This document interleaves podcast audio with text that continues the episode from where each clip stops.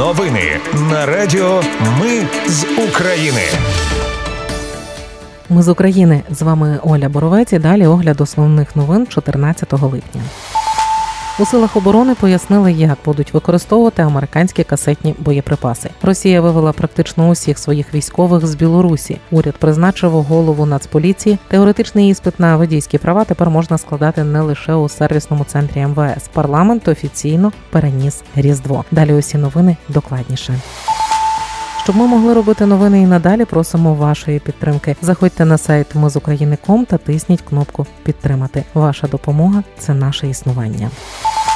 Касетні боєприпаси будуть використовувати лише для деокупації територій. Їхнє основне застосування прорив оборони противника, пояснив в ефірі Радіо Свобода речник Сил оборони Таврійського напрямку Валерій Шершень. Він вчергове наголосив, що ці боєприпаси не будуть використовувати у містах чи густонаселених територіях та на території Росії. Після використання боєприпасів території будуть маркувати і додатково розміновувати. Нагадаю, Сполучені Штати вже доправили в Україну касетні боєприпаси. До гарантій безпеки України, крім J7, приєдналися ще шість країн: Чехія, Данія, Нідерланди, Норвегія, Іспанія та Швеція. Про це повідомив президент України Володимир Зеленський. За його словами, на саміті у Вільнюсі Україна отримала хороші домовленості практично з усіма партнерами, і його команда вже починає готуватися до наступного саміту НАТО у Вашингтоні. На той час треба разом з партнерами опрацювати все, про що говорили у Вільнюсі, а також сформувати нові спільні позиції, на які Україна та українські бійці однозначно заслуговують. Зеленський також наголосив, що зараз Україна, а не Росія у центрі уваги партнерів, і це важливо. Воєнні новини.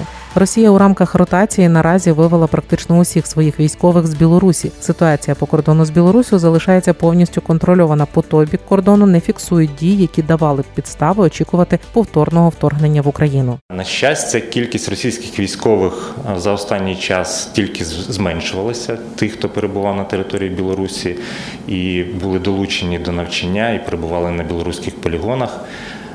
Ще донедавна ми фіксували цю кількість десь на рівні двох тисяч е, військовослужбовців, але на даний момент пройшла чергова ротація, і практично всі е, російські військові виведені з території Білорусі. Розповів на брифінгу речник Держприкордонслужби Андрій Демченко. Водночас він додав, що не можна виключати, що у найближчий час у Білорусь не можуть завести нові підрозділи. Також Демченко додав, що прикордонна служба не спостерігає організованого заведення у Білорусь російських найманців приватних військових компаній.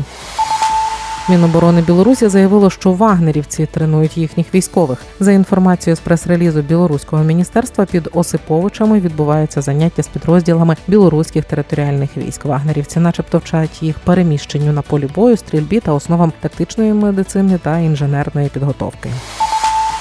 До інших новин уряд призначив голову Нацполіції. Ним став Вигівський Іван Микайлович. Він з січня обіймав посаду тимчасово виконуючого обов'язки голови національної поліції, коли тодішній голова Нацполіції Ігор Клименко обійняв посаду заступника міністра внутрішніх справ і почав виконувати обов'язки міністра внутрішніх справ. До того Вигівський очолював столичну поліцію. Такі ротації сталися, нагадаю, через січневе падіння гвинтокрила у броварах, коли загинуло вище керівництво міністерства внутрішніх справ.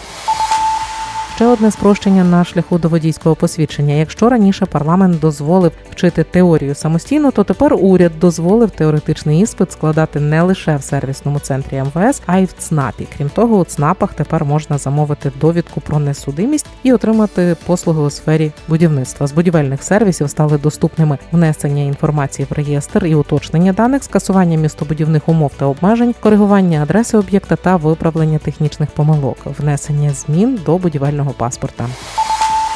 Парламент офіційно переніс Різдво на 25 грудня. Із зміною церковного календаря перенесли ще кілька свят. День української державності, який був прив'язаний до Дня Володимира, відзначатимуть 15 липня. Це Володимира за оновленим церковним календарем. А було 28 липня. З цієї ж причини перенесли День захисників і захисниць. Тепер його відзначатимуть не 14-го, а 1 жовтня у день покрови Пресвятої Богородиці за Григоріанським календарем. Цей закон підпишуть після 28 липня. Тож день української державності державності цьогоріч буде ще власне 28 липня, а не 15-го.